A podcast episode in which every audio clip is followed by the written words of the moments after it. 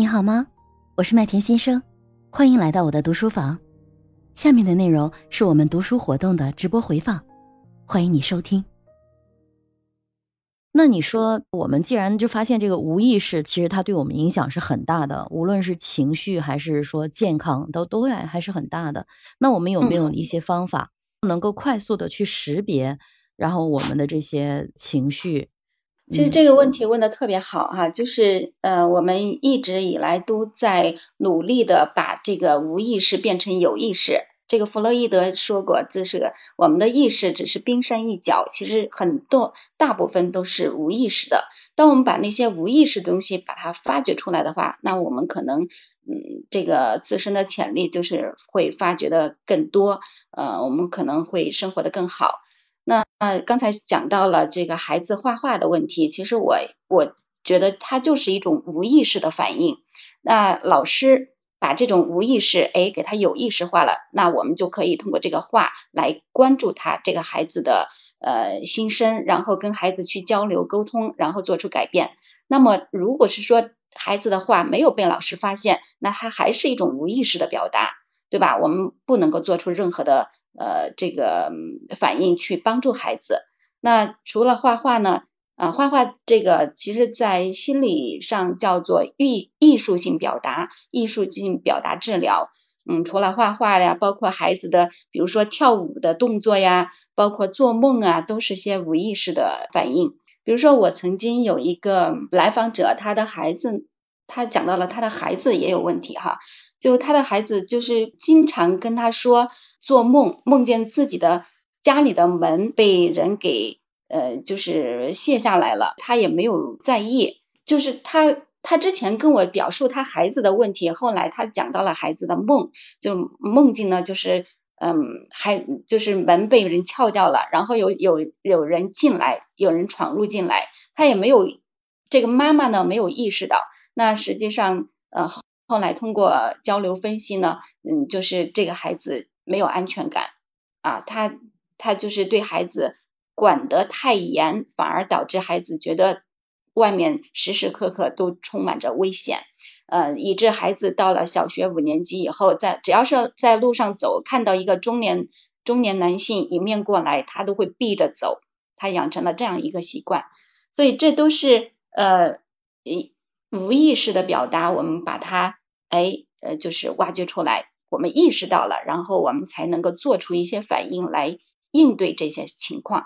我就说到这儿。所以其实我发现，就是很多时候我们要通过我们的一些行为去发现自己的无意识，或者说通过其他人的这种行为去发现这种无意识。因为其实，在书中也是看到了啊，然后包括我之前就是有看到过，我不记得是哪本书了，看的这种。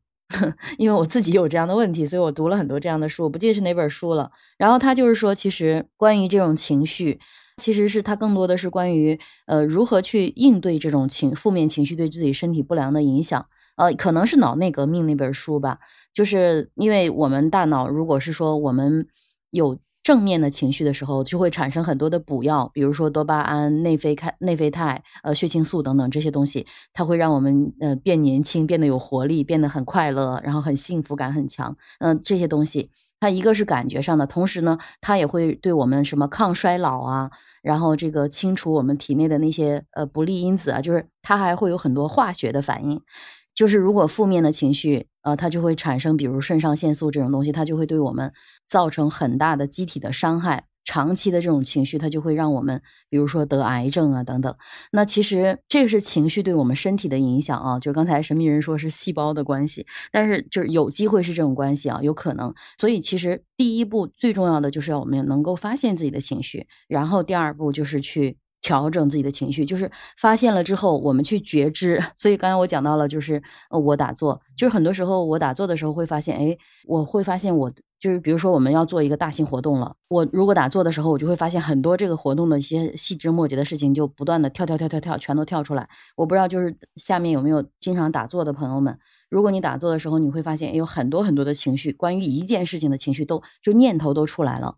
然后最开始的时候呢，我就哎呀，就觉得这个事情很重要。然后打坐的时候，它就出来了。然后我就嘣一下想起来了，哎，赶快！我我那最开始的时候，我就拿一个本子和笔，就在我的那个 打坐垫旁边，想起来就记下来，记下来然后放下。然后后来有一次就去跟我那个禅修的师傅再去聊这个事情的时候，然后他就就特别有禅意的一笑啊，然后他就说，嗯，其实这个念头是你的，他那个时候能来，他以后还会来。就是我不知道这是他是不是他对我的一种无意识的一种干预啊。然后我就不焦虑了。我就其实我认为，之前我为什么会要把那些观点要记在本子上，要写下来，然后他们出来，是因为我担心我这个打坐完了之后，我就把这个事情忘了，甚至是这个事情很重要。然后，所以其实反而这些不断出来的、跳出来的念头，它会让我更焦虑了。但是那一次跟他聊完之后啊，我在那儿之后，就无论再遇到多大的大 case。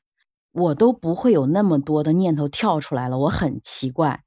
然后就是他当时就是我现在都还感受得到，我们两个面对面聊天，然后他就是轻松的一笑，然后就是说，嗯，你要知道这些念头是你的，他此刻来，他以后还会来，他只不过是说在你不受控制的时候来，还是说在你需要的时候来而已。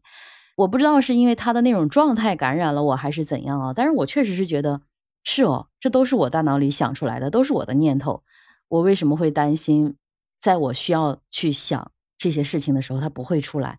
然后就真的就没有了，很很神奇。就是关于念头的，我认为其实就是焦虑，就是因为有一个压力，然后让自己焦虑，而这个焦虑就是我自己去发现了之后，其实我自己也发现，其实我能解决。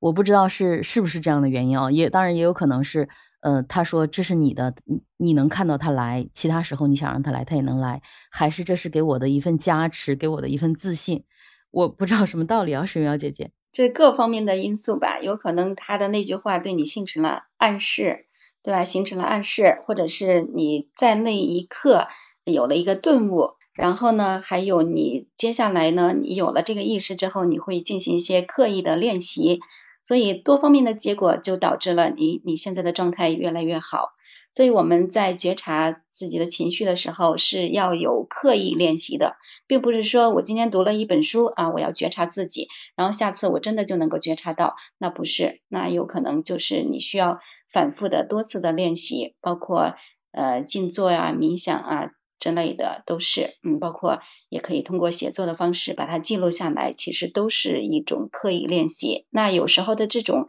对我们形成一些积极影响的一些呃生活中的举动，可能我们自己都没有意识到。当你意识到了以后，你积极的去做，那它就会